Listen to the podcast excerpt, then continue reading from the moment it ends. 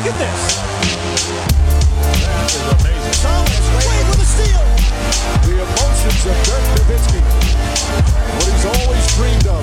Hoping to have another chance after the bitter loss in 2006. Watch this play.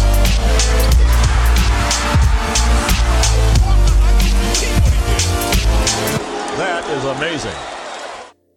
Hallo und willkommen zu Gutnext, dem deutschen Basketball-Podcast im Internet. Mein Name ist André Vogt und ich begrüße euch zu einer neuen Folge unseres kleinen, aber feinen Basketball-Spiels. Heute, na klar, mit dem Fragen-Podcast am Freitag. Aber ich sage direkt, es wird wahrscheinlich zwei Teile geben, aber das erkläre ich dann nach einem Wort von unserem Sponsor. Und das ist natürlich mal wieder an dieser Stelle manscaped.com, Namenssponsor hier. Und ja, Produkt, das ich ne, nicht täglich gebrauche, das wäre jetzt übertrieben, aber schon einmal die Woche geht es einmal oben übers Haupthaar, kann ich das so nennen bei mir, wird abgeschäft mit dem Lawnmower 4.0, dann wird so ein bisschen ne, verschiedenen Löcherchen, wo die Haare so rauskommen, Alter, auch einmal clean gemacht. Und ich bin die Woche allein zu Hause und ich habe es wirklich jetzt geschafft, das klingt jetzt blöd, aber das habe ich das ganze Jahr nicht hinbekommen, einfach mal diese ganzen Tinkturen, äh, Duschgel, äh, was gibt's noch? Cologne, also ne, so ein bisschen was zum Duft. Einfach alles mal so hinzustellen im Badezimmer, wie ich das eigentlich haben möchte. Und habe die ganze Woche mich jetzt einfach wirklich äh, verwöhnt damit. Ähm, ich habe ja von Manscaped auch mal so ein Paket zugeschickt bekommen und ähm, ich muss sagen, ja, das ist wirklich so eine kleine Auszeit, die ich mir jetzt jeden Tag gönne mit diesem Zeug. Und man muss ja nicht jeden Tag rasieren. Von daher kann man auch so natürlich Manscaped haben. Wenn ihr denkt, oh ja, das ist vielleicht gar eine schlechte Idee und ich habe auch noch gar nicht wirklich äh, Geschenke für mich oder für ne, Menschen in eurem Leben, dann schaut auf manscaped.com. Nach wie vor gibt es da 20%. Diesmal sogar, glaube ich, immer noch Christmas-Rabatt. Aber wenn ihr den Code NEXT20 eingibt, N-E-X-X-T-2-0, dann kriegt ihr auch 20% und die Leute wissen, dass ich euch geschickt habe, sozusagen. Und das ist gar nicht so unwichtig, denn ich glaube, ich kann es announcen. Wir haben es unterschrieben. Äh, Manscaped findet das so gut, wie ihr den Podcast supportet, indem ihr bei Manscaped einkauft, dass äh, wir verlängert haben, diese Partnerschaft äh, bis ins nächste Jahr hinein. Von daher vielen, vielen Dank an alle da draußen, die das ermöglich machen und danke an, an Manscaped. Und nochmal, ich kann es nur empfehlen, dass ihr euch da mal umschaut. Kommen wir zu einem kleinen Disclaimer in eigener Sache. Diese Woche gibt es leider keine Rapid Reaction. Deswegen wahrscheinlich zwei Fragen Podcast. Äh, Grund ist einfach, dass die Woche pickepacke vollgepackt war mit ja, Arbeit an Got Next Magazine. Das war jetzt ja schon so ein bisschen voran, dass wir den, den Spiegel zumindest den Seitenplan bauen. Dann gab's Hall of Game am Montag, endlich die zweite Folge mit George Gervin. Da gab's ja einige Unwägbarkeiten in der Produktion. Dann haben wir direkt die dritte Folge abgedreht, Scotty Pippen. Das hoffe ich dann nächste Woche zu produzieren. Das war auch wirklich ein Brett, das haben wir gestern aufgenommen. Dann habe ich heute das gibt es auch, weiß ich nicht, wahrscheinlich Montag, ähm, einen neuen Podcast für den FC Bayern Basketball aufgenommen mit Paolo Prestis und Emilio Kovacic, die beiden ähm, ja, Player Development Leute dort. Und das sind echt zwei richtig interessante Dudes. Der eine NBA gedraftet worden, der andere mit Kukoc und Divac äh, in der Jugend gespielt und Euroleague gespielt, äh, Nationalmannschaft Kroatien, Jugoslawien. Also wirklich großer Talk, auch ging so um Liebe und Liebe zum Basketball und ohne Liebe kannst du auch kein guter Spieler werden. Also wirklich, wirklich, wirklich super deep. Und sobald es kommt, äh, schicke ich auch dahin. Problem war nur, ja, dann war es auch, genau, es gab noch den Podcast mit Dean Walle, genau, wir haben uns ganz, ganz lang unterhalten gestern über ähm, Portland, die Situation, da sollen die neu aufbauen, sollen die äh, einfach retoolen, nicht rebuilden. Da haben wir wirklich mal alle Seiten so beleuchtet, das könnt ihr im, im Premium-Feed hören. Ja, und heute mache ich den Fragen-Podcast für euch.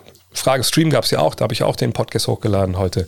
War eine pickepacke Woche, volle Woche, ähm, deswegen mache ich wahrscheinlich zwei Fragen-Podcasts, waren auch eine Menge Fragen da fangen wir endlich auch mal an da mit den Fragen. Ronny Bessler ist der Erste, der möchte wissen, Ben Simmons plus Matisse Thibel für Buddy Hield und Harrison Barnes. Wer sagt nein? Tja, schauen wir uns doch mal den Deal in der Trade Machine an. Ich weiß nicht, ob ihr das wisst, aber wenn ihr tradenba.com eingebt, dann kommt ihr auf so eine Seite, nennt sich eigentlich Fansbow. Aber da unter Tools ist die Trade Machine versteckt und da könnt ihr eigentlich am besten so Trades halt checken, ob die ne, dann in Richtung äh, Trade Deadline oder generell durchgehen nach NBA-Statuten. Wenn man das mal alles eingibt, dann sieht man, ja, das geht auf. Barnes und Yield für Simmons und Thibault, das passt vom Geld her. So Draft-Picks, die man nochmal dran heftet, vielleicht rechts oder links, die spielen da für sowas keine, keine Rolle, die haben ja keinen monetären Wert in diesen Geschichten. Macht es basketballerisch Sinn. Ähm, naja, für die Sixers ist es natürlich schon so, wenn sie so einen Deal machen würden, dass sie mit Barnes und Yield zwei Veteranen bekommen, die offensiv auf jeden Fall was drauf haben. Barnes hat das ja auch schon in den NBA Finals gezeigt, ist sicherlich nicht auf für seine Begriffe eine komplett höchstem Niveau, aber er war damals bei den, bei den Warriors dabei. Ähm, bei Yield ist natürlich schon ein älterer, junger Spieler, sagen wir es mal so, der aber von der Dreilinie einfach wahnsinnig gefährlich sein kann, natürlich gerade ähm, an der Seite von, von jemandem wie, wie Joel Embiid. Und Barnes bringt ein bisschen Shotmaking auf den Flügel, genau wie Tobias Harris. Und das wäre dann schon, wenn man die beiden nimmt, Seth Curry dazu packt und Joel Embiid, dann auch Tyrese Maxey, das wäre schon offensiv wirklich eine, eine, eine krasse Truppe. Und ähm, man, man, würde sich vielleicht sogar in der Hinsicht jetzt vorstellen, naja, würde beide Yield von der Bank kommen oder würde Seth Curry von der Bank kommen? Gute Frage, aber eine Barnes und Yield, ich überlege gerade, ja, kann man Barnes neben Harris spielen lassen? Mit Sicherheit. Und dann hätte man beide Yield von der Bank. Ja, das ist schon, also wenn, wenn ich Seth die Bank gehe, das ist schon, das ist schon ein Upgrade. Auf jeden Fall. Ne? Für, für die Offense. Für die Defense, naja, Feibel ist natürlich schon jemand, der, wow, ne, der gibt dir hinten aber richtig, richtig, richtig Qualität. Ähm, Simmons natürlich auch, aber Simmons spielt nun mal nicht mehr für die Sixers. Das müssen wir, glaube ich, ganz klar so sagen. Von daher ist das ja jetzt kein Verlust, wenn der geht in dem Sinne. Die Frage ist wirklich, würden die Sixers genug Defense haben? Ähm, und will nicht bei so einem Deal, wenn Darren Morey als General Manager der Sixers dann jetzt einen jungen Spieler wie Thibault abgibt und eben Simmons, will er nicht noch ein, zwei Draft-Picks dazu haben? Würden die Kings sowas machen wollen? Aber so sehr ich das eigentlich schon ganz okay finde hier von auf Seiten der Sixers, ich denke, dass die Kings im Endeffekt Nein sagen. Denn, also gut, ich meine, es könnte nicht sein, dass die Kings ihren Kader sowieso momentan wieder so sehen, dass sie ein bisschen komplett neu anfangen. Dann ist es auch egal. Aber sie haben ja zuletzt eine Menge Guards sich verpflichtet. Und äh, das sind sicherlich auch Guards, die irgendwo den Ball in der Hand haben müssen. Und Ben Simmons ist ein Spieler, das haben wir in den letzten Jahren ja, glaube ich, auch gesehen, der musste ja sogar den Ball in der Hand haben, weil sobald er den Ball nicht in der Hand hat, ist er ja jemand, wo man absinken kann, ne, den man alleine stehen lassen kann, wo anderweitig dann die, die Verteidigung vor dem Ball ja, zumindest ein paar Körper reinstellt, dass man da schwer scoren kann. Also wenn du Ben Simmons holst, musst du ihn dann nicht holen als jemand, der dann primärer Ballhändler ist. Und wenn du das machst, hast du dann nicht mit, mit Tyrese Halliburton zum Beispiel, Davion Mitchell, ähm, Aaron Fox, hast du da nicht schon genug Ballhändler, die eigentlich den Ball brauchen. Aber bei den Kings weiß man eh nicht, was sie wollen. Von daher kann ich mir auch vorstellen, dass die so einen Deal durchziehen würden. Allerdings, ich persönlich äh, finde den Deal jetzt für die, für die Kings so jetzt nicht gut, weil ich dann denke, dass sich äh, da Anschlussdeals äh, anschließen müssten. Und das ist immer so ein bisschen schwierig. Ne? Wenn du einen Trade hast und der aber nur Sinn macht, wenn du noch einen zweiten und dritten Trade machst, dann ja, das weiß der Rest der Liga ja auch. wenn du einen Spieler hast, die nicht unbedingt überall total begehrt sind, dann wird es vielleicht ein bisschen schwierig, da den richtigen Gegenwert zu kriegen. Aber ich, ich sehe schon, wo, wo der Ronny hin will mit dem Deal. Und ich denke, die, äh, ja, ich denke, die Sixers werden dann noch besser als vorher. Julian Thiele fragt, Miles Turner hat kürzlich verlauten lassen, dass er in Indiana mit seiner Rolle unzufrieden ist. Würden, würde ihn gern als defensiven Anker bei den Mavericks sehen. Mich würde deine Meinung bzw. mögliche Trade-Pakete interessieren. Ja, also ähm, das ist auch eine Sache, die wir gestern kurz mal angesprochen haben. Allerdings haben wir es jetzt nicht auf die ähm, Mavs, glaube ich, bezogen, wenn ich ehrlich bin. Ähm, aber wir haben jetzt so viele Trades besprochen, dass ich gar nicht mehr weiß, wie wir besprochen haben. Also natürlich kann man verschiedene Sachen sich da zusammenspinnen. Ähm, man könnte was einstielen wie Porzingis gegen Levert, also Karis Levert und Miles Turner, die ja beide zusammen mit Sabonis irgendwie auf dem Trademarkt sind. Also Levert und Turner für Porzingis, ja, das würde funktionieren.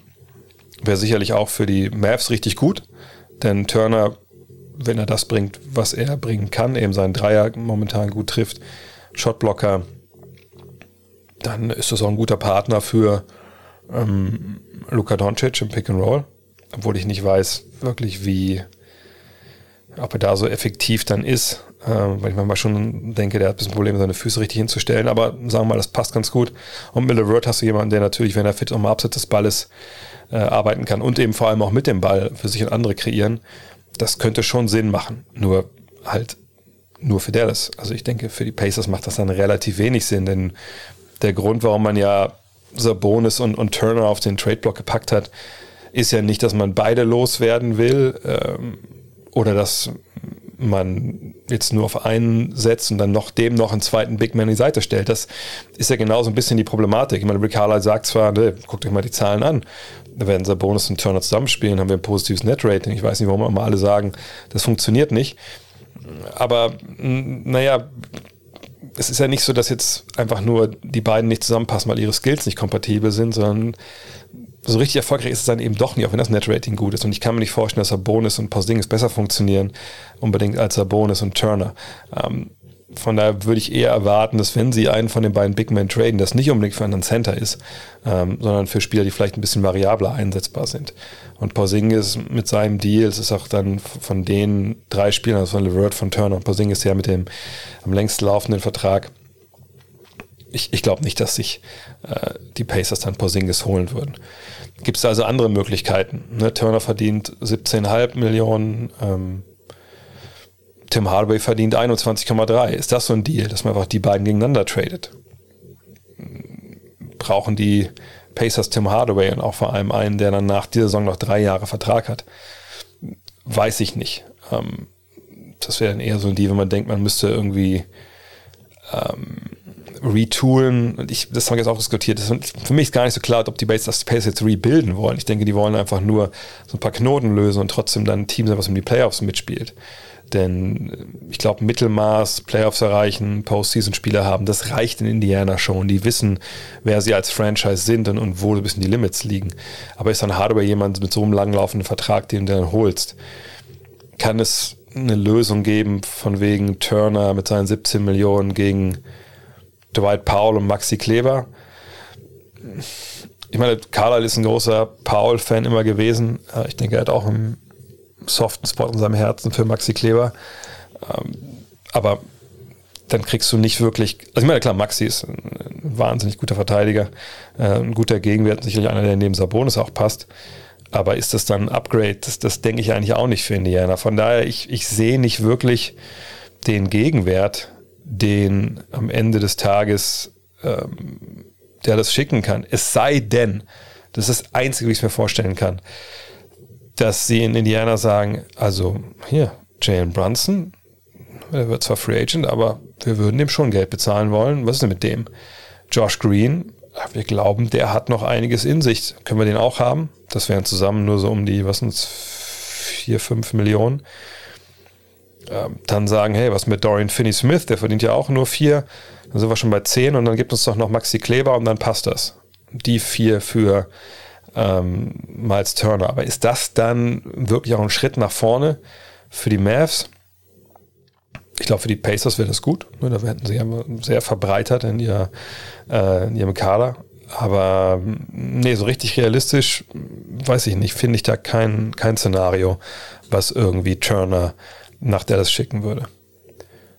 Julien Frese fragt, wie siehst du die Bulls in der Verteidigung aufgestellt im Hinblick auf die Playoffs gegen Big Men wie Janis oder Embiid? Wäre Miles Turner eine mögliche Lösung im Trade gegen Kobe White, äh, Pat Williams und Füller? Also ne, Leute, die dann halt das nötige Geld verdienen. Ehrlich gesagt kann ich mir so einen Deal nicht vorstellen.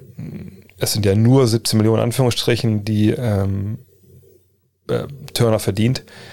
Aber ähm, trotzdem, wenn man davon ausgeht, ne, dass man ihn ja irgendwann auch in absehbarer Zeit bezahlen muss und du hast Nikola Vucevic im Team, zusammen wirst du beide schwer spielen lassen können. Naja, wie kriegst du dann die 17 Millionen hin? Äh, also klar kann man sich irgendwie überlegen, man schickt Pat Williams, äh, Kobe White und, und Troy Brown. Das würde wahrscheinlich funktionieren. Ähm, aber wie gesagt, dann hast du Turner und du hast Vucevic, beide zusammen kannst du in der Crunch-Time nicht aufs Feld schicken. Äh, wenn Turner so seinen Dreier so trifft, ist er vielleicht der bessere Vucevic? Ja, äh, obwohl nein. Ich glaube, Vucevic kann einfach mehr im Angriff, als das Turner kann. Von, von dem ich einfach noch nie ein wirklicher Fan war, was so die, äh, so die Fußarbeit anging und so, wo er da auch besser geworden ist, muss man ganz klar sagen. Nee, ich, ich glaube eigentlich nicht, dass das Sinn macht. Außerdem würde ich ehrlich, wenn ich ehrlich bin, ich würde nie im Leben Patrick Williams abgeben.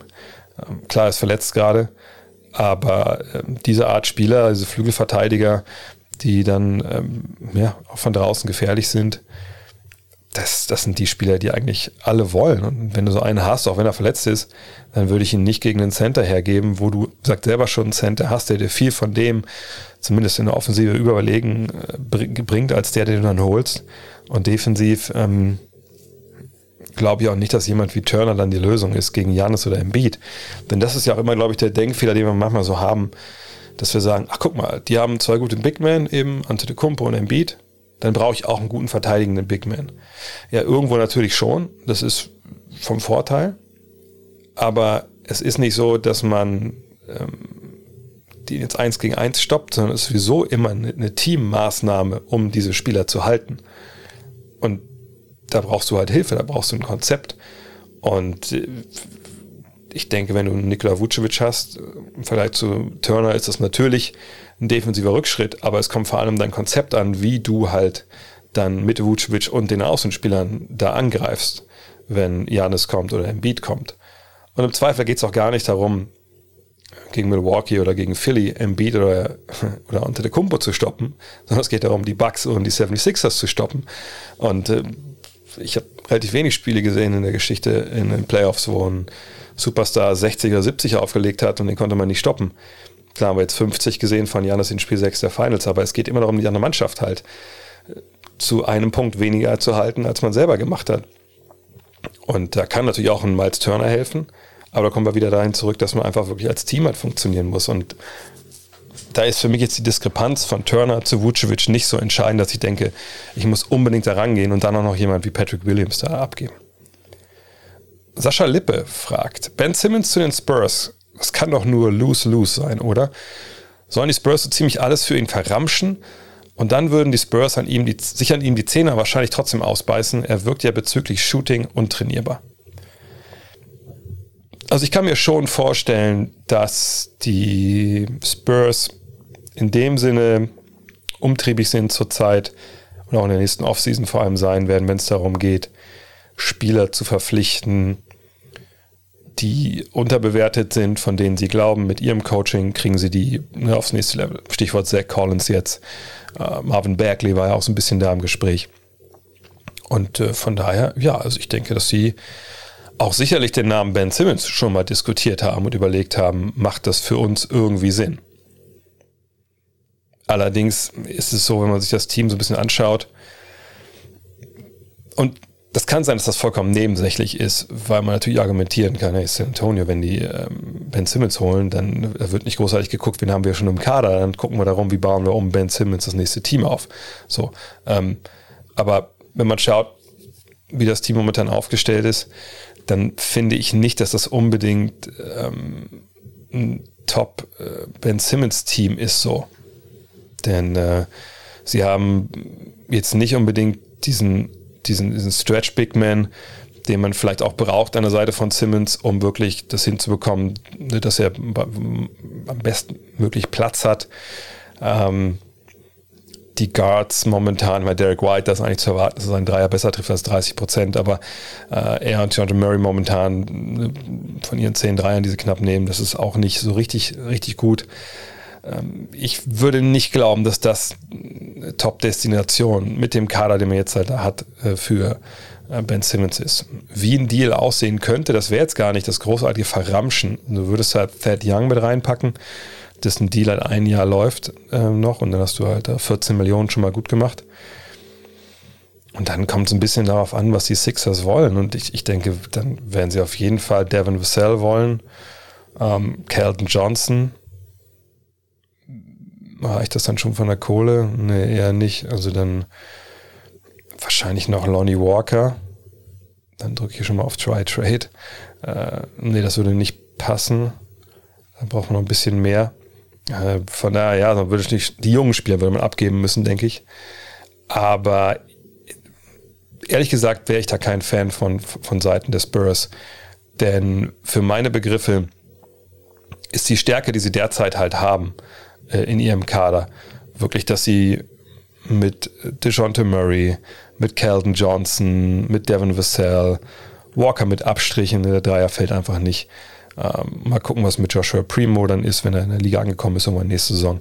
Haben sie schon einen relativ guten jungen Kern. Auch Jakob Pöttl können wir natürlich noch mit reinzählen und, und, und Derek White, die sind auch 26, 27. Das, das passt schon alles zusammen. Da ist kein Superstar dabei, auf gar keinen Fall, aber es ist eine breite Truppe.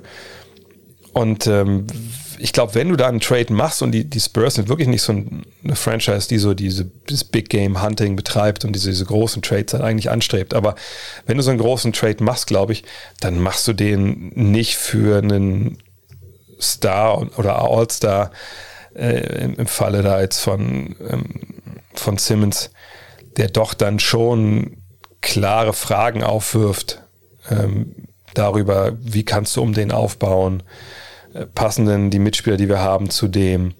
Ne, das, das glaube ich dann nicht, was man das macht, sondern ich glaube eher, dass die Spurs, die jetzt im Sommer eher schon nur 83 Millionen Dollar ne, ausgeben an Gehältern, also jetzt wenn wir alle Free Agents so abzieht, also Thad Young abzieht, Bryn Forbes, Lonnie Walker wird Restricted Free Agent.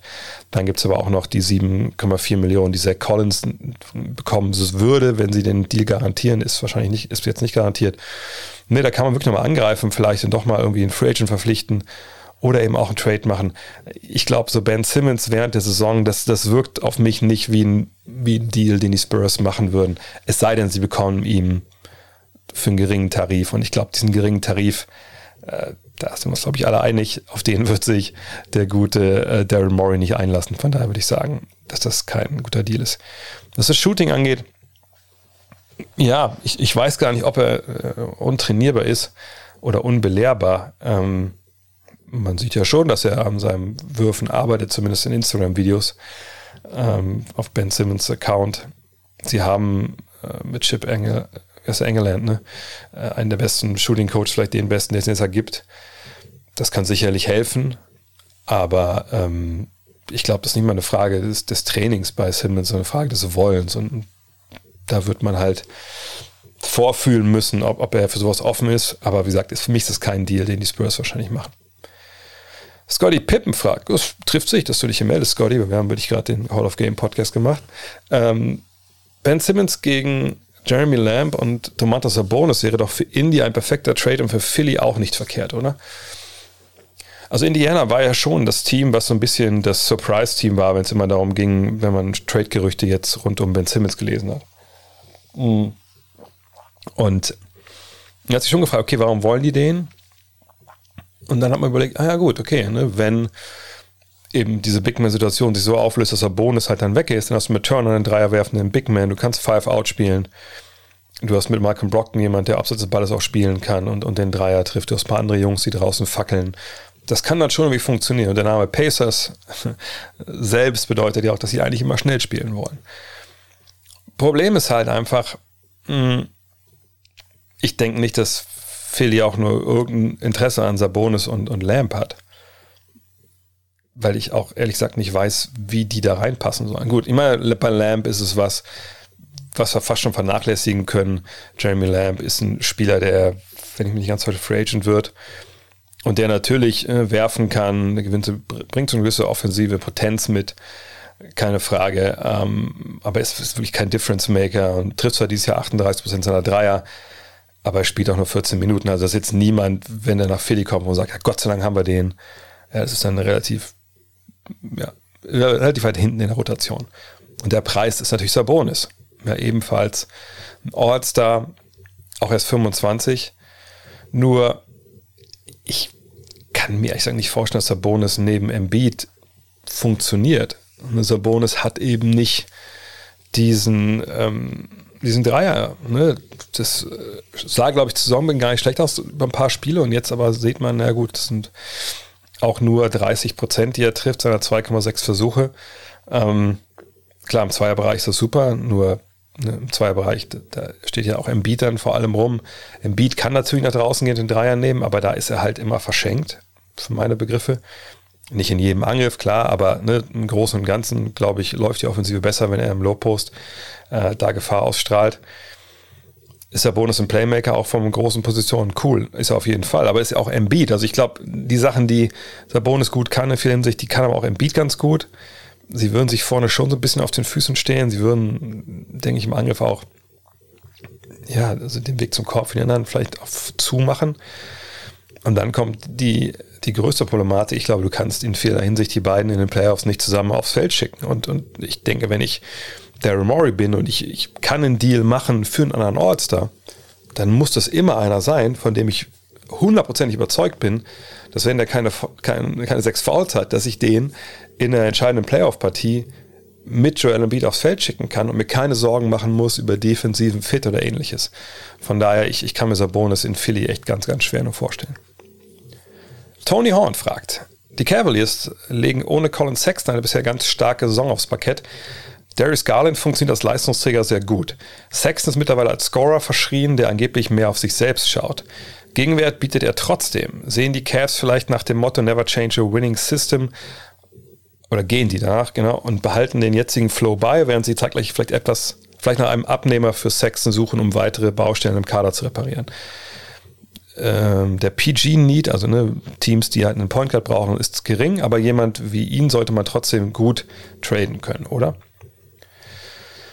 Ich denke, das ist die große Frage, die sich auch Cleveland gerade stellt. Denn ähm, in der Tat würde ich sagen, dass für Colin Sexton, ich will nicht sagen, es gibt da jetzt kein Zurück, aber man sieht ja, wie es in Cleveland gerade funktioniert. Sie stehen bei 14 und 12. Garland ist für mich äh, wirklich der junge Spieler, die ich am allerliebsten momentan halt so anschaue. Also von denen, sag ich mal, die auch schon länger in der, in der Liga sind. Ähm, der gibt dir momentan 20 und 7. Ne, du hast mit Ricky Rubio einen von der Bank, der ihm da den, den, die weise alte Eule als Backup äh, mimt auf der 1. Das läuft auch richtig gut, obwohl natürlich Ricky Rubio auch seine Ricky Rubio Probleme hat. Wie zum Beispiel die Zweierquote. Aber das, das kennen wir, da müssen wir nicht drüber reden. Ähm, und Sexton, wenn er dann spielt, müsste wahrscheinlich viel auch neben Garland spielen. Das ist dann ein sehr kleiner Backcourt. Klar, dahinter hast du drei Big Men, von daher kannst du auch sagen, stehen ja genug Jungs, die den Korb beschützen. Aber es ist wirklich nicht ideal. Ich glaube auch beide, Garland und Sexton, halten sich dann auf gewisse Art und Weise so ein bisschen zurück, denke ich. Ähm, von daher Trade von Sexton, ja, das ist was, das sollten sie sich wirklich anschauen. Problem ist halt, Sexton hat sich ja den äh, mit linken Meniskus einen Einriss gehabt und verpasst jetzt den Rest der Saison. Also das heißt für mich, dass das jetzt nicht unbedingt ähm, Meniskusriss ist, wo man kurz einmal rüber geschabt hat und gesehen hat, ah, komm, das ist jetzt wieder gerade. Oder ne, dass man irgendwie ein, ein kleiner Einriss war, den man nähen konnte und da war alles gut sondern das wird eine größere Geschichte gewesen sein. Nicht, dass der ganze Meniskus da jetzt rausgenommen wurde, sondern dass man da vielleicht wirklich was genäht hat, was ein bisschen tiefer eingerissen war, wo man sagt, okay, jetzt bringen wir erstmal hier Ruhe rein und äh, die Saison macht jetzt mal nichts mehr und dann machst du gute Reha und dann ist das wie, wie neu, mehr oder weniger. Fakt ist, er wird dieses Jahr nicht mehr spielen. Und dann ist halt die Frage, ja, holst du dir den? Natürlich holst du dir den nur, wenn du ne, die medizinischen Unterlagen gucken kannst, Röntgenbilder etc., MRTs. Aber es ist trotzdem natürlich, naja, für jemanden zu traden, der nicht spielt, da hätte ich immer schon ein bisschen Bedenken. Einfach, weil man jetzt ja nicht weiß, ne, ob es nochmal Komplikationen gibt oder, oder ähnliches. Denk, gehen wir mal von aus, wie bei ihm gibt es da keine Red Flags und ähm, Teams können jetzt wirklich da un, ohne Bedenken zugreifen. Dann ist wirklich für mich die Frage, okay, welche Teams brauchen denn Point Guard? Das haben wir schon oft noch mit Dennis Schröder gemacht. Ich mache es gerne nochmal, aber jetzt so Schnelldurchgang. Die Nets nicht, die Bulls nicht, die Heat nicht, die Wizards nicht, die Bucks nicht, die Hornets nicht, die Sixers nicht, die Celtics nicht, die Hawks nicht, die Knicks, okay, die Knicks, halten wir mal fest, die Raptors nicht, die Pacers nicht, die Magic nicht, die Pistons nicht, die Warriors nicht, die Suns nicht, die Jazz nicht, die Grizzlies nicht, die Mavs könnten natürlich einen zweiten Ballhändler gebrauchen, aber ich glaube, die Rolle neben Doncic ist so klar umrissen und, und so begrenzt, glaube ich auch, dass es auch nicht die Rolle ist, die Sexton äh, gut findet. Die Clippers nicht. Die Lakers bräuchten vielleicht, aber keine Chance, den zu bekommen. Äh, die Trailblazers nicht. Die Timberwolves nicht. Die Nuggets, wenn Murray zurückkommt, nicht. Die Kings haben auch ihre Guards. Die Spurs nicht. Die Pelicans, äh, nee, die Pelicans eigentlich auch nicht. Ja, dann bleiben auch die Rockets, die haben einen jungen, jungen Backcourt und die Thunder haben mit Josh Giddy. Also es ist wirklich nicht leicht. Ne? Ähm, also erleichternd ist aber bei der ganzen Geschichte, dass Colin Sachs natürlich noch in seinem Rookie-Deal. Das heißt, er verdient nur 6,3 Millionen. Und wenn jetzt wirklich irgendwie ein Team denkt, hm, na gut, aber für das Geld ist es ja echt äh, easy zuzuschlagen, dann sollte man das natürlich tun. Von daher das einzige Team, was ich jetzt genannt habe, was wirklich ähm, momentan einen freien, freie Planstadt sind die Knicks, für meine Begriffe. Ich denke nicht, dass Walker da nochmal spielt. Walker ist aber jetzt auch keiner für, äh, für die Cavs. Die Frage ist halt, wer wäre denn einer für die Cavs? Ähm, wenn man davon ausgeht, dass sie noch mehr Big Men sammeln wollen, könnte man natürlich gucken, ob man Obi Toppin darüber schickt. Das macht aber keinen Sinn und Toppin spielt gut. Ähm, jemand wie Kevin Knox wird, es, es hat keinen Wert mehr. RJ Bell wird man nicht abgeben. Ähm, Emmanuel Quickly, aber auch eigentlich auch kein, kein Backup. Ich, ich weiß exakt nicht, was so der, der Gegenwert sein könnte. Ähm, weil auch weil die ganzen Veteranen, die man da jetzt hat in, in New York, die sind ja eigentlich für Cleveland relativ uninteressant. Ich gucke mal, welche Picks sie haben. Na gut, sie haben den Charlotte, die haben von Charlotte den Erstrunden-Pick. Den könnte man natürlich schicken. Und könnte dann sagen, hey, für die 6,3 Millionen kriegt ihr von uns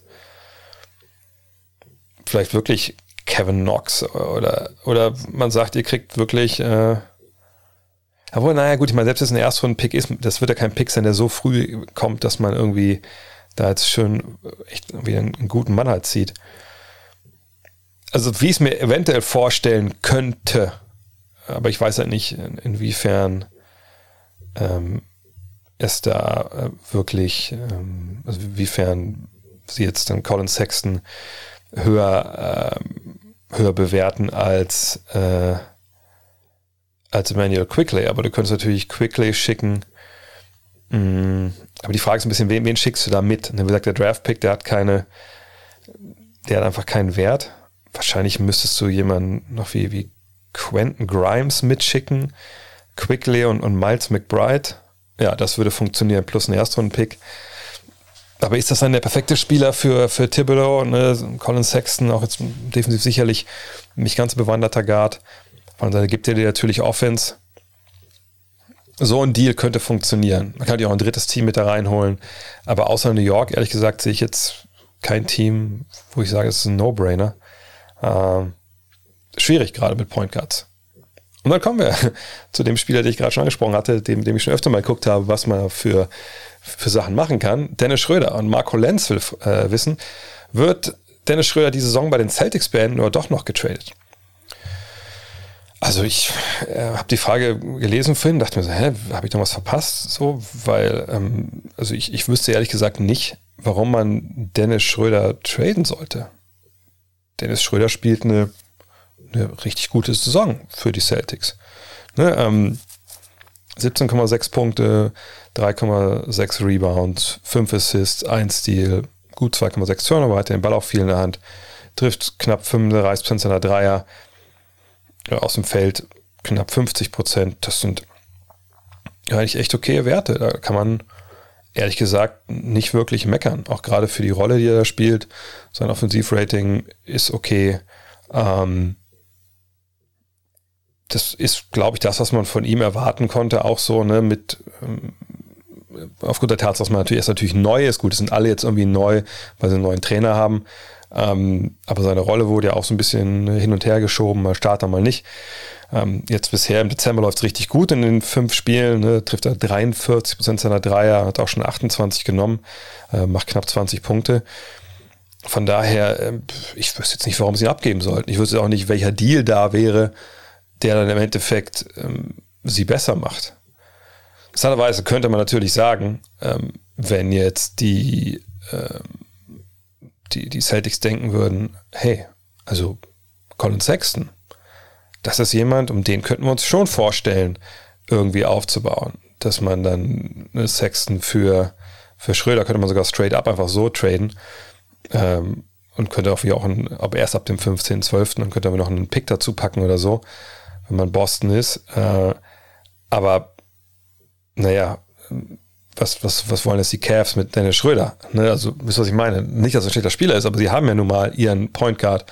Sie haben den Veteranen von der Bank. Und warum sollen sie einen Dennis holen? Also, nö, ich gehe davon aus, dass die Celtics mit Dennis das Jahr zu Ende gehen und dass man dann natürlich schaut, im kommenden Jahr, ja, wo kann es für Dennis da hingehen? Denn ich habe das letztens auch schon mal im Fragenstream äh, erwähnt. Ähm, eine Sache, die Sache verkompliziert für Dennis nächstes Jahr in, in Sachen ähm, Vertrag und, und auch mehr Geld, ist halt, dass, und jetzt müsst ihr vielleicht kurz ein bisschen anschnallen, die Celtics, also kurz überlegen, was, was meint ihr, wie viel Geld äh, kostet der Kader der Celtics Stand heute im kommenden Jahr? Habt ihr euch eine Zahl im Kopf überlegt? Okay. Die Zahl ist 149 Millionen Dollar. Das ist natürlich eine Menge Asche, das wird weit über dem Salary Cap liegen. Heißt, große Sprünge sind da nicht drin. Äh, heißt, ne, sie könnten jetzt auch nicht Dennis Schröder 15, 16 Millionen bezahlen. Ähm, sie haben die Börderechte an ihm nicht. Ne, sie können ihm nur so einen festgelegten äh, Betrag geben, um, um den halt, oder einen Prozentsatz, um dem sein äh, Gehalt steigen kann. Sie haben natürlich äh, mit Horford und Hernan Gomez zwei Jungs, die zusammen knapp 34 Millionen Dollar verdienen nächstes Jahr. Das ist nicht garantiert. Aber selbst wenn man das aus den Büchern rausstreicht, ist man aller Wahrscheinlichkeit nach ja, so nah dran am, am Salary Cap, dass man auch da jetzt nicht irgendwie großartig äh, Sprünge machen kann. Von daher, ne, wenn Dennis nächstes Jahr 10, 15, ich denke so 15, 16 Millionen sind realistisch verdienen will, dann muss er das alles wo verdienen. Und ich habe gerade schon vorgelesen, ne, dass nicht viele Planstellen frei sind und da darf man gespannt sein, wie es weitergeht. Aber ich denke nicht, dass sie ihn traden, ähm, sondern dass Dennis dieses Jahr versucht damit den Celtics das Beste rauszuholen. Ich denke, die Celtics auch haben auch jetzt nicht, außer sie finden wirklich einen Dreier-Trade für, für Sexton, dass sie irgendwie ein drittes Team haben, was Dennis dann bekommt. Also sonst sehe ich da relativ wenig Perspektive momentan, um da was zu ändern. Oh. Anthony Hadou fragt, wie siehst du Patrick Beverleys Aussagen zum Defensive Player of the Year Award gegenüber Rudy Gobert? Äh, vor allem, wenn man bedenkt, dass sie gegen die Jazz mit 32 Punkten verloren haben. Ähm, also, Patrick Beverly hat eine Aussage getätigt, ähm, wo es dann wieder darum ging, äh, ja, Defensive Player of the Year, Rudy Gobert, wie er das so sieht. Und dann hat er gesagt, naja, gut, für mich, ich glaube, er hat sogar gesagt, ne, für mich bin immer ich äh, Defensive Player of the Year ähm, ich decke immer den besten Spiel des Gegners und wie kann das sein, wenn du nicht den besten Spieler des Gegners deckst andauernd, dass du Defensive Player of the Year wirst. Das ist war für Patrick Beverly einfach nicht zu erklären, äh, wie sowas sein kann. Und da muss man sagen, Patrick Beverly, ich meine, ich mag den Kollegen äh, auf eine gewisse Art und Weise. Der ist immer bei 150 km/h, der gibt immer Vollgas, ähm, ist er stellenweise einfach auch drüber. Ja, aber das ist bei solchen Spielern, glaube ich, die sich so reingebissen haben in diese Liga einfach so, dass die manchmal über das Ziel hinausschießen und dass er überhaupt da ist, ist natürlich damit begründet, dass er einfach so ein unglaubliches, äh, unglaublichen Arbeitsethos hat und einfach eine, immer halt Bock hat und immer Vollgas gibt. So. In dem Fall hat er einfach komplett Unrecht. Und ich, ich wundere mich ehrlich gesagt, dass jemand, der gerade defensiv so viel reinsteckt und eigentlich das so gut kann, dass der augenscheinlich nicht zu begreifen scheint, was hinter Verteidigung steckt. Eben das, was ich vorhin bei der anderen Frage schon äh, erzählt habe. Ne? Also Defense, und ich glaube, da gab es auch ein, ich habe das glaube ich sogar geretweetet, es gab da glaube ich von Seth Partner oder so, äh, gab es da einen, ähm, ein, das geretweetet auch und dazu geschrieben, naja, Defense ist ja nicht, ähm, wie stoppe ich ihn, sondern wie stoppen wir sie. Ne? Also wie stoppen wir den Gegner. So. Und äh, das, da hat er vollkommen recht. Das ist genauso, wie ich das auch sehe. Und wenn, wie er da argumentiert, dann äh, hätte, müsste man jetzt mal hingehen und sagen, okay, äh, dann schauen wir uns mal kurz die Defensive Player of the Year Awards an äh, in der Geschichte der NBA. Und äh, also da müssen wir einige Leute einfach mal den Award wieder wegnehmen. So. Weil die augenscheinlich nie den besten Spiel des Gegners verteidigt haben. Oder nicht in der Regel. Und dann gehen wir mal hin. Also Gobert dann letzten, von letzten vier Jahren dreimal gewonnen, müssen wir jetzt mal wegnehmen. Der, der verteidigt ja nicht in jedem Spiel den besten, oder nicht mal in zwei Drittel der Spiele den besten Spieler des Gegners in Manndeckung, weil so viele gute Center haben wir nicht. Ähm, gleichzeitig würde ich sagen, dass Draymond Green 2016, 17 der Award nicht bekommen darf, aus gleichen Gründen, genau wie Janis Antetokounmpo äh, 1920. Kawhi Leonard, ja, okay, sagen wir mal, der kann ihn behalten. Joachim Noah 2013, 14 nicht. Marc Gasol 2012, 13 auch nicht. Genau wie Tyson Chandler nicht, wie Dwight Howard nicht, wie Kevin Garnett nicht, wie Marcus Camby nicht, wie Ben Wallace nicht. Ähm, Metabold Peace sagen wir mal ja. Dann nochmal Ben Wallace zweimal. Mutombo, Morning, Morning, Mutombo, Mutombo, Peyton nicht. Ähm, Mutombo, One. Also können es eigentlich allen Centern können wir es wegnehmen. So, weil die, gerade auch in der Zeit, äh, wo Jordan zum Beispiel gespielt hat, oder, oder, Magic oder Bird, haben die einfach nicht Magic oder Bird oder Jordan verteidigt. So, also wie können die dann nach der Denke von Patrick Beverly Defensive Player of the Year geworden sein? So, aber wenn man halbwegs gerade über diese Sachen mal nachdenkt, dann kommt man ja schnell zu dem Schluss, naja, wir reden ja gerade über die besten Verteidiger aller Zeiten und wirklich unfassbar einflussreiche Verteidiger, die, die auf denen ganze Teamverteidigung, vielleicht ist das ja für, für Herrn Beverly ein Fremdwort, aber ne, wo ganze Teamverteidigungen ja darauf aufgebaut sind, dass du einen Dikembe Matambo hast, ähm, dass du einen Hakim Olajuwon hast, einen David Robinson. So, und sorry, da kann ich Patrick Beverly einfach nicht recht geben. Und ich wundere mich, warum er so einen Blödsinn erzählt. Ähm, das ist wirklich so, so, so eine Stammtisch-Argumentation, die er da bringt. Und, und also ich dachte, darüber wären wir heutzutage in der NBA eigentlich drüber weg. Ähm, das wenn wir jetzt aber reden würden, hey, wie spielen wir eigentlich 3 gegen 3 auf dem Freiplatz in der Freiplatz Basketball Association, dann können wir gerne drüber sprechen, dass das natürlich total sinnvoll ist, den besten Spieler des Gegners zu verteidigen und den dann äh, anzuketten. Aber was er da über Rudi Gobert gesagt hat, das war im Endeffekt nicht die Sendezeit wert, in der das besprochen wurde. Und auch nicht die Sendezeit, die ich da gerade für geopfert habe, wenn ich ehrlich bin. Vincent fragt, kannst du dir vorstellen, dass Evan Mobley dieses Jahr in eines der Defensive oder All-Defensive Teams äh, gewählt wird? Ja, kann ich mir vorstellen.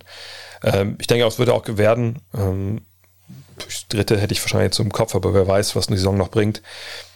Denn äh, bei ihm kommt alles zusammen, was man da braucht. Ähm, die Skills, die sieht ja ein Blinder. Und dann natürlich das Narrativ. Ne? Junger Spieler kommt dahin, äh, ist äh, also wirklich defensiv wahnwitzig, variabel unterwegs. Von daher, ja, also für mich gehört er auf jeden Fall ins All-Defensive, eines der All-Defensive-Teams. Wahrscheinlich würde ich Stand heute sogar sagen, obwohl das viel zu früh ist, sogar ins, ins zweite Team oder so. Aber das, ähm, da ist noch eine Menge Basketball zu spielen. Aber ja, genauso gut ist er, dass er in eins der Teams gehört. Stefan fragt, Dennis Smith Jr. legt bei der Abwesenheit von Damian Lillard solide Zahlen auf. Geht bei ihm noch was in der Karriere?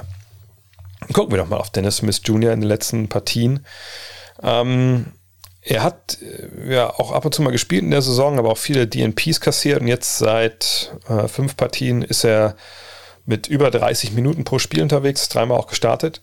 Und wir sehen hier Zahlen von 12,6 Punkten, 5,2 Assists, 1,6 Steals. 0,8 Blocks sogar. Wir sehen aus dem Zweierbereich, ne, das kann ich hier nicht sehen. Ich sehe nur Feldwurfquote 45,3% und Dreierquote 25% Ähm, plus minus steht aber minus 8,2. Ähm, das sind durchaus solide Zahlen, ähm, keine Frage. Er hatte auch einen, glaub, Season High gegen Boston mit 21 Punkten, ähm, hatte sieben Assists gegen, gegen die Clippers. Aber also ich, ich würde mich jetzt dagegen wehren wollen, ähm, wenn irgendjemand sagt, ach guck mal, Dennis Smith Jr., wenn der nur seine Chance bekommt, dann ist das ein richtig guter Mann. Äh, soweit bin ich nicht. Wir müssen auch natürlich auch sehen, wo er herkommt. Er kommt von der Rookie-Saison in Dallas, wo er 15, 4 und 5 aufgelegt hat. Ne? Keine gute Dreierquote mit 31 Prozent, auch keine gute Zweierquote mit 43,5, aber das war natürlich so Counting Stats. Okay, cool, cool, cool nicht so schlecht. Dann spielt er ja die zweite Saison in Dallas, so die ersten 32 Spiele. Da bewegen sich die Zahlen ungefähr da, wo sie vorher auch waren. Dreierquote ist viel besser mit 34,4 Prozent. Und dann ist er Teil dieses Trades von Christoph Porzingis. Er geht nach New York. Hat dann auch ein bisschen Probleme natürlich äh, mit Verletzungen. Dann kommt Covid dazu. Das ist natürlich alles nicht, nicht top, gerade für einen relativ jungen Spieler, also er ist 24. Ähm, auch gerade erst 24 geworden, sogar Ende November.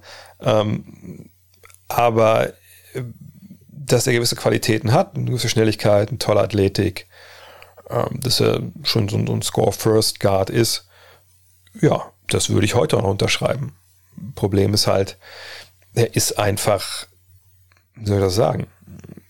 Er ist von seinen Skills her sehr begrenzt, weil er den Dreier natürlich auch nicht im Repertoire hat er ist nicht dieser Floor General für meine Begriffe, der, der das Spiel so richtig krass durchdenkt, dass er einen, Gameplan ähm, auf hohem Niveau umsetzen kann. Ich glaube, da tue ich ihm nicht unrecht, wenn ich das sage. Und er ist einfach jemand, der auch, auch defensiv, ähm, glaube ich, naja, wohl vielleicht, da tun wir schon, ich sagen würde, er macht das nicht gut. Dafür gab es jetzt in den letzten Jahren zu, zu kleine Sample Sizes. Aber ähm, nee, ich glaube, er ist einfach nicht kein Startermaterial in der NBA. Der kann sicherlich von der Bank kommen und dir mal gute Minuten in bestimmten Matchups geben.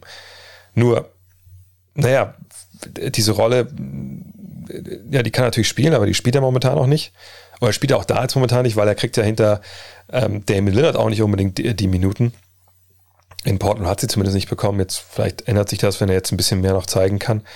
Aber für mich ist er, ähm, ja, wenn er den Dreier nicht, nicht, nicht wirklich stabilisiert, ist er ein, ein Guard, der immer irgendwie, ja, so ein Journeyman wird er halt sein. Ähm, da würde ich auch, kann ich auch jeden verstehen in, im, im, Trainerstab der, der Blazers, der sagt, hey, dann lassen wir lieber ähm, Anthony Symes auf der Eins spielen oder CJ McCollum den Ball bringen, bevor wir das mit Dennis Smith machen. Einfach weil er den Dreier nicht hat, weil er auch öfter schlechte Entscheidungen trifft. Allerdings muss der Verteidigung auch sagen, man sieht es ja dann oft nicht, ob sich ein Spieler in, in dieser Hinsicht verbessert hat, weil man ihn ja auch nicht spielen sieht. Und ne, die Trainer haben sich ja auch Probleme äh, darstellen, weil zu sehen, was sich verbessert hat, weil du ja auch nicht viel trainierst in der NBA-Saison. Ähm, vielleicht würde ich ihn nicht abschreiben, aber ich würde nicht denken, dass das, was wir jetzt gerade da sehen, Zahlen sind, die er ähm, über längere Zeit solide auflegen kann. Und dass du dann, wenn er diese Zahlen auflegst, ein gutes Team bist. Jost Becker fragt, auf welcher Position auf der Bank würdest du bei den Chicago Bulls nachbessern? Hm, die Bulls, wenn ihr euch erinnert, ähm, wir haben da in der Season Preview drüber gesprochen, sind eine Mannschaft, die, ja, wo man, glaube ich, vor der Saison einfach sagen muss, würde ich immer noch sagen, hm, also wie tief sind die eigentlich? Ne, Kobe White war jetzt zu Beginn nicht dabei, jetzt ist er da gut, immerhin, er muss noch reinkommen. Äh, dafür haben wir Patrick Williams verloren, ähm, ne, durch die Verletzung. Aber danach wurde es, oder wird schon ein bisschen dünn. Ne? Derrick Jones Jr., okay. Tony Bradley ist, glaube ich, eine ziemliche Enttäuschung. Dafür ist äh, Ayo Dosonmu äh, wirklich eine Überraschung, muss man sagen. Und dann sind so viele Jungs, die ja noch relativ jung sind, stellenweise, aber noch nicht so den Sprung gemacht haben oder wirklich so inselbegabte Basketballer, wie zum Beispiel Matt Thomas.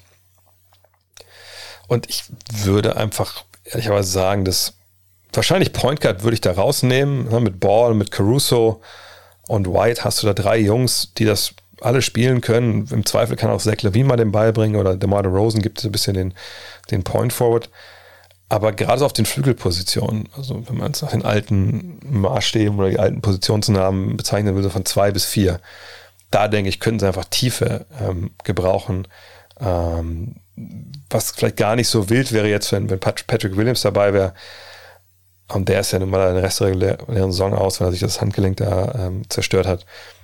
Aber momentan ist es so, dass sie natürlich eh niemanden haben. Es haben, glaube ich, fünf Spieler äh, im Covid-Protokoll. Hoffen wir, dass sie alle da gut durchkommen, dass sie alle gesund sind. Aber selbst wenn die alle da sind auf dem Flügel, da brauchen sie ähm, auf jeden Fall Hilfe. Marvin fragt, Kenny Smith, Kenny Smith meinte gestern bei TNT, dass Kyrie Irving dieses Jahr, ich denke, er meint eher Saison, noch spielen wird. Glaubst du, jemand wie er hat Insider-Infos oder ist das nur seine Meinung? Sind die Nets ohne Kyrie eigentlich ein Meisterschaftsfavorit? Das ist eine gute Frage. Ähm, ich habe das auch jetzt von Kenny Smith eben auf die Schnelle gar nicht gefunden. Äh, von daher, ich nehme mal an, dass der Marvin hier das weiß, weiß, dass er das wirklich gesagt hat. Wenn ich erinnert, bei Triple Threat habe ich ja auch irgendwie gesagt, also ich kann mir gut vorstellen, ich würde darauf tippen, dass der vor Weihnachten noch spielt für die Nets. So, das wird jetzt relativ eng. mit, mit meiner Aussage da in, in die Richtung. Mal schauen. Ähm, ich habe auch letztens auch, ähm, hat mir irgendjemand so einen Beitrag geschickt. Ich, ich weiß gar nicht, wo das herkam. Äh, und bei solchen Dingen bin ich ja immer vorsichtig, aber ich habe es auch jetzt nicht, nicht nachchecken können. Äh, da stand irgendwie, dass Kyrie Irving gesagt hätte, naja, er hat jetzt äh, eine Plant-Based Diet, also er will jetzt nur noch, nur noch Pflanzen essen und er würde sich dann halt impfen lassen, wenn der Impfstoff irgendwie auf pflanzlicher Basis kommt ich keine Ahnung, ob das stimmt oder nicht. Irgendwer hat mir das geschickt und habe einfach nur so ein bisschen, war ja auch im Stress, aber gesagt, okay, fuck, whatever. Ähm, und, ähm, aber das, warum sage ich das? Ich möchte einfach illustrieren, dass natürlich keiner weiß, was, was Kyrie Irving macht und, und was er denkt und, und, und, und wie er dann vielleicht auch einen Weg zurück für sich sieht. Äh, aber das kann vielleicht wirklich, ehrlich gesagt, ne, for all I know, könnte das wirklich was sein, dass er sagt, Alter, ich mache jetzt nur noch plant-based, uh, don't have a cow, man. Ähm, wenn ihr mir garantieren könnt, dass der Impfstoff auf pflanzlicher Basis kommt, dann ziehe ich mir das rein. So, und dann habe ich auch kein Problem damit. Wir wissen ja auch nicht, ne? Ich habe letztes Jahr mit einem auf Twitter da gestritten, der da relativ dumm dreist äh, argumentieren wollte. Ähm, ne, also es gibt kein, kein, wirklich, es gibt kein einziges Zitat von Kyrie Irving, in dem er sagt, ich nehme den Impfstoff nicht, weil ich äh, Angst habe vor Impfschäden. Also das hat er nicht ein einziges Mal gesagt. Ähm, das kann, und er hat gesagt, die Erde ist, ist, ist, ist, flach. Also es kann alle möglichen Gründe haben, warum er das nicht äh, nimmt und sagt, es ist eine eigene Entscheidung. Nur wir, wir wissen es halt nicht, was für Gründe das sind. Und von daher kann sich das vielleicht morgen schon äh, auflösen. Vielleicht sagt er auch, ich möchte einfach 2020 nicht geimpft werden. 2021, da, da denke ich nochmal neu drüber nach. Denn wir wissen es einfach nicht. Ne, da muss mich auch nicht so lustig machen. Das ist einfach so, wie es ist. Ähm, und ich würde sagen, ich, ich denke auch, dass er die Saison noch spielt. Aber ich weiß nicht, ich kann nicht rational begründen, warum ich, ich dieses Gefühl habe. Sind die Nets jetzt ohne ihn ein Meisterschaftsfavorit? Hm. Ich finde momentan, es ist für mich, ich weiß nicht, wie es euch da geht, es ist so schwer für mich momentan rauf, vorauszuschauen Richtung Playoffs, was so die äh, Matchups angeht und, und ähm, manchmal ertappt man sich ja dabei, sind zu überlegen, was wäre denn, wenn die gegen die spielen und wie würde das denn funktionieren? Ich habe dieses Jahr, ehrlich gesagt, so wenig Gefühl dafür, welche Matchups da warten könnten und, und was man da projizieren kann, wie noch nie, seit ich das mache, also seit 2000, äh, ja, seit 2000. Weil gerade auch zum Beispiel bei Brooklyn, wir wissen nicht, was mit, mit Kyrie Irving ist. Wir wissen nicht, wie der Kader dann am Ende der Saison aussieht. Wir wissen nicht, äh, wie fit James Harden dann ist, der einfach einen sehr, sehr durchwachsenen Start in die Saison hatte. Ähm, und ähm, wo es ja auch nicht besser wird, im Gegenteil. Also jetzt vom äh, Oktober, das waren nur sieben Spiele in November, und jetzt in den äh, Dezember ist seine Dreierquote bisher, und Dezember sind nur vier Spiele, ich weiß das, aber ne, die, die, Dreierquote ist ja immer äh, gefallen. Gleichzeitig sind die Assists jeden Monat gestiegen. Ne? Also ich habe da einfach kein Gefühl für, ähm, wie der funktionieren wird am Ende der Saison. Bei Durant weiß ich das. Ähm, gleichzeitig scheint es so zu sein, dass die vergangenen Jahr angekündigte Beerdigung von Blake Griffin jetzt stattgefunden hat und, und der einfach kein Faktor mehr ist, genau wie Paul Millsap kein Faktor ist momentan äh, und so die Youngster mit Cam Thomas zum Beispiel noch nicht so weit sind, äh, viel beizutragen. Und es hängt einfach sehr, sehr viel an Kevin Durant momentan, an den Marcus Aldridge, der, der wieder gut spielt und Paddy Mills, der Paddy Mills Sachen macht. Aber auch ein Joe Harris fehlt ja gerade. Also ehrlich gesagt, ich, ich weiß es bei den Nets nicht. Die Nets natürlich auch ein Team, 100 Prozent, wenn ähm, Veteranen auf den Markt kommen, die man sich holen kann als, als ähm, dann halt Free Agents, ne, die dann halt sich als Buyouts anschließen, dann sind die wahrscheinlich die erste Adresse. Ne, wenn man weiß, man setzt sich da so ein bisschen ins gemachte Nest als Free Agent, weil die haben halt zumindest zwei Edelscorer und dann so viel freie Würfe für dich dann, das passt schon. Ähm, Stand heute würde ich sagen, ja, sie sind wahrscheinlich schon irgendwie ein Titelfavorit, aber für mich sind sie nicht der Titelfavorit ohne Kyrie Irving, weil die Probleme, die sie haben, defensiv und, und durch ne, so die, die großen Positionen, wo es ja dann doch irgendwie so ein bisschen fehlt, äh, wenn sie dann nicht Kyrie haben und du, du weißt, du hast immer in den Playoffs zwei auf dem Feld äh, aus dem Trio Durant, Harden, Irving, wenn du da aber nur also wenn du nicht weißt, dass du immer zwei am Feld hast, dann würde ich nicht sagen, dass sie mein Titelfavorit Nummer eins sind. Wenn du alle drei hast, dann würde ich trotz der Defensivprobleme sagen, ja, dass die das wahrscheinlich, das sind immer noch nicht mein Top-Favorit, aber sind es auf jeden Fall ein größerer Favorit als jetzt. Sascha Baczynski fragt, beim Spiel der Mavericks gegen die Nets hat Reggie Miller nochmal auf Doncic's Gewicht aufmerksam gemacht und ihm dringend geraten, freundlich ausgedrückt, sich besser in Form zu bringen für Performance in der Defense, aber auch generell, um sein Spiel noch besser zu machen. Du hast das Thema ja auch schon mal angesprochen. Solange Doncic seine Zahlen auflegt, wird er wahrscheinlich wenig davon annehmen, also von diesen Ratschlägen, oder? Was müsste passieren? Wer müsste deiner Meinung nach etwas sagen, dass er sich das zu Herzen nimmt? Naja, er hat ja selber schon nach ähm, ja, diesem, diesem Ratschlag, nehmen wir es mal von Reggie Miller, äh, im Nachklapp dann gesagt, ja, ja, hat der Reggie Miller schon recht, das, da, muss ich, da muss ich besser sein, das muss ich besser machen.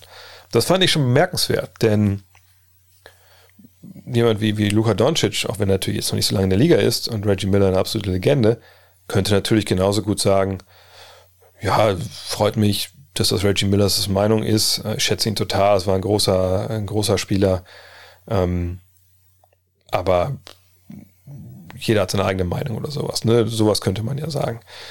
Ähm, hat er jetzt eben nicht gesagt, nee, ich muss das besser machen. Und das finde ich auch positiv, äh, dass er das so halt sieht, weil ich schon denke, dass ihm das natürlich hilft. Ne? An, beiden Enden des Feldes. Ähm, weil klar, er, ist auf einem extrem hohen Niveau. Und, und, natürlich meckern wir auch bei, bei Luka Doncic auf extrem hohem Niveau. Ne? Wir sagen, hey, der ist nicht hundertprozentig fit, der könnte besser sein. Aber wenn wir natürlich in einem Vakuum einfach seine Zahlen gucken, dann sehen wir da halt 26, 8 und 8,5. Und da können wir eigentlich, da kann man ja eigentlich nicht meckern, aber wir meckern halt trotzdem, weil wir ihn sehen und weil er sicherlich, das kann man auch projizieren, glaube ich, besser wäre, wenn er einfach fitter wäre, weil da, da spielen ja tausend Sachen miteinander rein. So, ne? Also wenn du ein bisschen leichter bist, wenn du auch so vom ja, Herz-Kreislauf-System wahrscheinlich ein bisschen durchtrainierter bist, du bist konzentriert am Ende von Partien, ne? du bist diese verletzungsanfällig, du bist sicherlich auch konzentrierter in gewissen Phasen, ähm, das fällt dir leichter, du bist spritziger.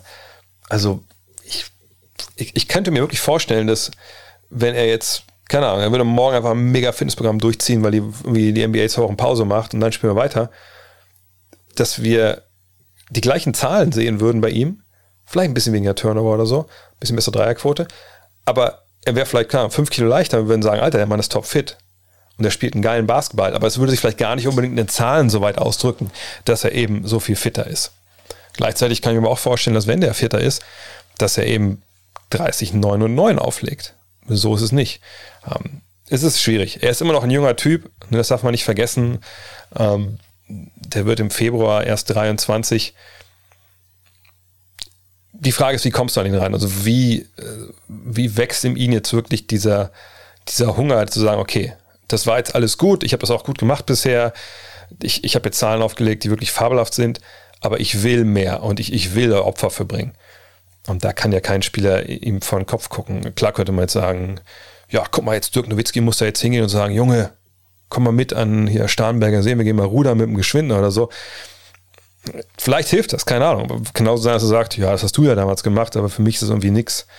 Ähm, ich spiele auch ungern Saxophon oder so. Mach mal, mach, mach, mach du das mal ruhig, ich mach das nicht mehr. So, keine Ahnung. Kann sich auch bei hier P3 da in Santa Barbara, kann er sich einschreiben, mal einen ganzen Sommer und da Vollgas geben. Hauptsache er muss, Hauptsache er macht halt was. Und ich denke, klar, in der Franchise selbst werden ähm, Mark Cuban und so ihm da bestimmt mal zur Seite nehmen und mal fragen, ne, ob, was man denn machen will. Ne, wenn er auch schon selber jetzt sagt, hey, das, ich, ich sehe mich da jetzt nicht so wirklich auf Top-Level. Ähm, und dann wird man ihm die, ja, die Möglichkeiten geben, was dran zu tun und dann natürlich hoffen, dass er auch dann das auch macht. Boston Baller fragt, beurteilst du den Luka Doncic Trey Young Trade immer noch so eindeutig. Immerhin spielt Trey Young in dieser Saison deutlich besser und hat sein Team schon in die Eastern Conference Finals geführt. Dazu Lukas Fitnessprobleme. Und die Hawks haben ja auch noch Cam Reddish bekommen, der wohl besser ist als alle 3D-Spieler der Mavericks. Das ist natürlich eine vollkommen berechtigte Frage. Jetzt sind wir auch schon ein paar Jahre, ne, ist schon ein paar Jahre her, dass wir diese, diese Draft damals gesehen haben, 2018. Und ähm, klar, alles, was hier steht, ist vollkommen richtig. Wir ähm, haben Trey Young und die Hawks in den Conference Finals gesehen. Wir sehen Trey Young auf extrem hohem Niveau ja, also ich meine, gut, dieses Jahr muss man sagen, ähm, die Hawks ist auch noch ein bisschen unter äh, den Erwartungen zurückgeblieben, aber sie hatten auch jetzt nicht so einen geilen Start. Dann gab es ja diesen, diesen krassen Zwischensport damit was, mit, mit sieben, glaube ich, äh, Siegen in Folge. Jetzt war es zuletzt ein bisschen, bisschen ruhiger. Ähm, gab natürlich ein paar Verletzungen. Ne? Solomon Hill jetzt ganz raus, Bogdanovic und Hunter raus, Okongwu raus, Radish auch äh, Day-to-Day. -Day da muss man einiges wegstecken. Aber ist eigentlich auch egal, was diese Saison passiert. Es geht ja mehr jetzt um, um die, ne, das Gesamt, den gesamten Body of Work. Und ähm, ja, ich bleibe dabei. Ich, ich würde den Trade immer noch ähm, relativ klar bei ähm, den Mavericks sehen, weil ich denke, sie haben den besten Spieler bekommen. Und das ist für mich dann auch so, wenn ich dann so einen Trade bewerte im Nachhinein, das Hauptkriterium. Ähm, denn natürlich, ähm, Cam Reddish, wenn wir erstmal da anfangen wollen, macht das gut dieses Jahr. Er hat seinen Dreier extrem stabilisiert auf 38 Prozent momentan. Ähm, ne, spielt einen guten Ball. Vergangenes Jahr in den Playoffs haben wir auch schon gesehen, dass, dass er da natürlich vorwärts gegangen ist. Und das ist jemand, der sicherlich auch wahrscheinlich ein paar mehr, mehr Minuten braucht, als er momentan bekommt. Aber das ist das Problem auch, glaube ich, so ein bisschen dieses Jahr bei den Hawks, dass sie da genau auf dem, an dieser Stelle der Rotation so viel Überangebot an, an Leuten haben, dass sie da stellenweise einfach, glaube ich, die Spielzeit nicht ganz optimal verteilen können, weil es einfach zu wenig Spielzeit gibt für die Leute, die einfach da äh, einen richtig guten Job machen. So. Ähm, und natürlich ist er auch sehr, sehr jung. Den muss man irgendwann bezahlen jetzt. Das lassen wir alles mal außen vor. Reden wir einfach mal darüber. Ähm, wie gesagt, ist Trey Young plus Cam Reddish, ist das jetzt klar besser oder ist überhaupt besser als äh, Luka Doncic allein? Und da habe ich so ein bisschen, da würde ich sagen, nein. Also, also A, würde ich nicht unterschreiben wollen, dass Cam Reddish äh, besser als ein 3D-Spieler ist als alles, was die, die Mavs haben. Denn das letzte Mal, als ich geguckt habe, lebt ja Maximilian Kleber noch. Gut, der ist älter, gar keine Frage, aber nur zu rein vom Basketballerischen her. Und äh, wenn man sich anschaut, die, die Zahlen, die er auflegt, ist Maxi Kleber in einem Vakuum der bessere Basketballer als Cam Reddish. Da denke ich, würde ich sagen, nein, ich glaube, da kann Cam Reddish mehr und er ist jünger etc. pp. Aber in der Rolle jetzt 3D würde ich sagen, hätte ich lieber Maxi Kleber. Ähm, trifft den Dreier ähnlich gut, äh, ist, ist auch ein toller Athlet, ähm, hat auch schon ein bisschen mehr gesehen jetzt äh, und, und, die Zahlen, seine defensiven Zahlen sind einfach auch, auch echt gut. So. Von daher, also das würde ich schon mal äh, rauswerfen wollen, dass jetzt, wie gesagt, Reddish da besser ist. Gucken wir so auf Luca und Trey. Und das Fitnessproblem habe ich gerade schon skizziert. Ähm, die sind nicht optimal, aber sind auch nicht besorgniserregend. Und es ist ja auch nicht so, dass jetzt da die Zahlen nicht stimmen würden. Ähm, ich würde auch diesen, ähm, wie soll ich das sagen, diese Idee, dass jetzt Trey Young sein Team in die Conference Finals geführt hat.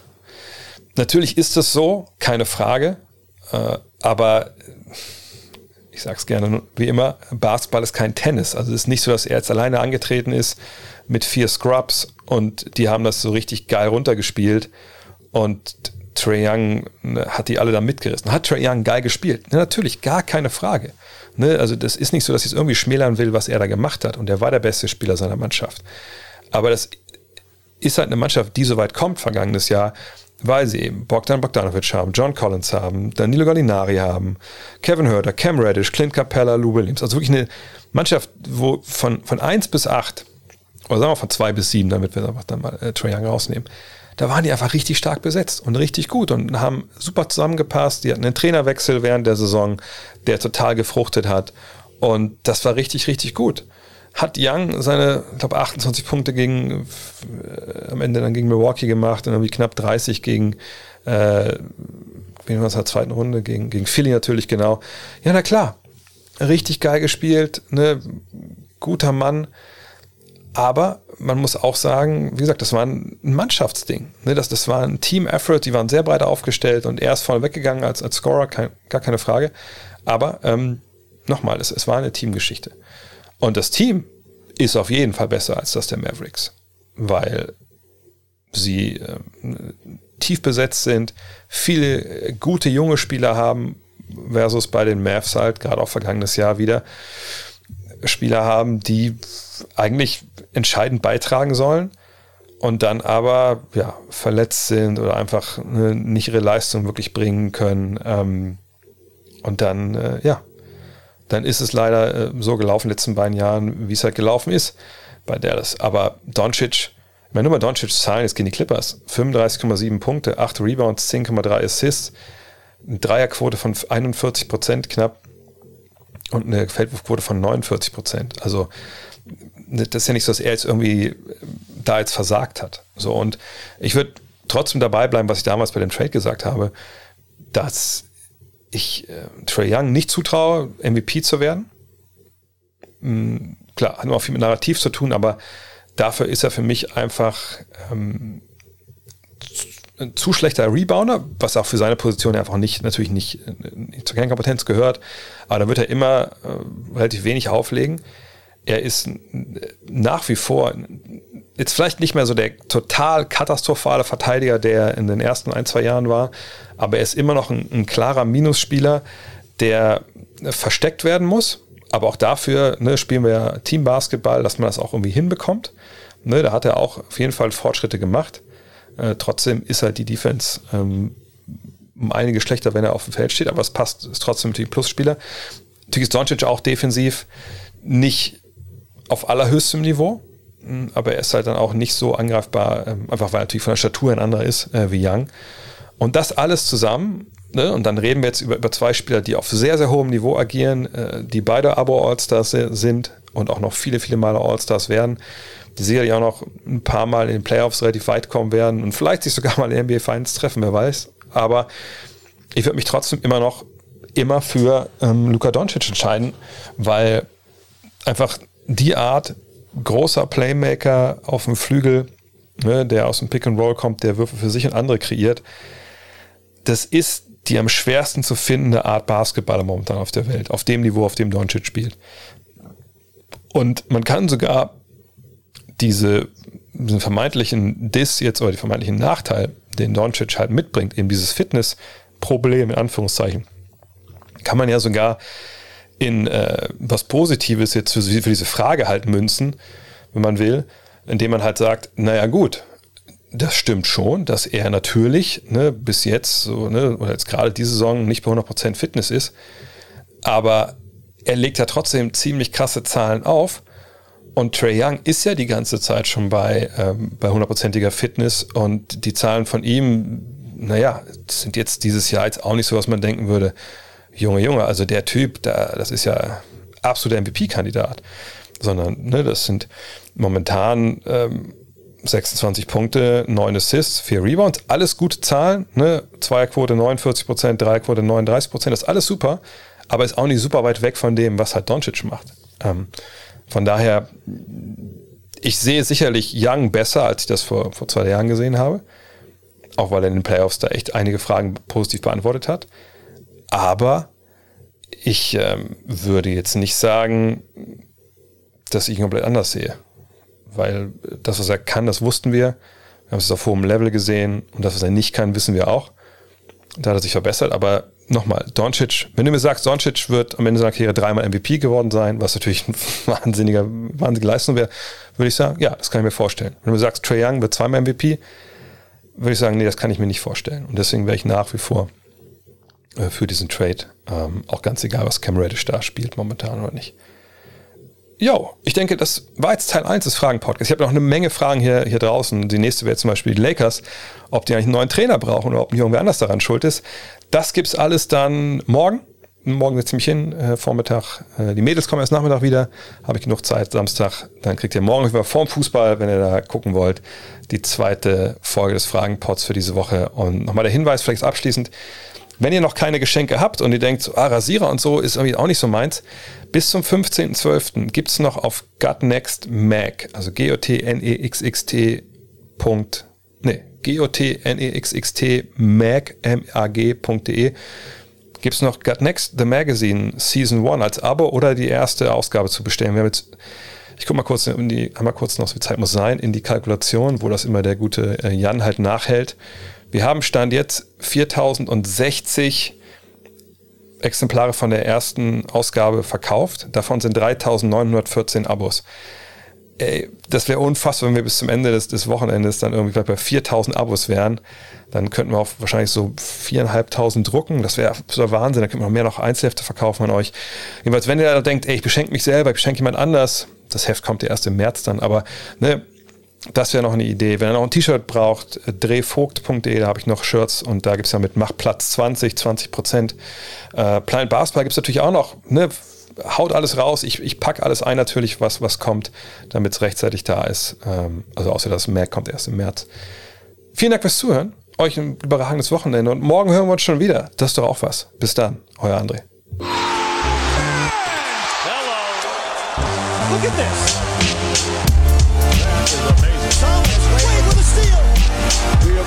Of Dirk Nowitzki, what he's always dreamed of, hoping to have another chance after the bitter loss in 2006.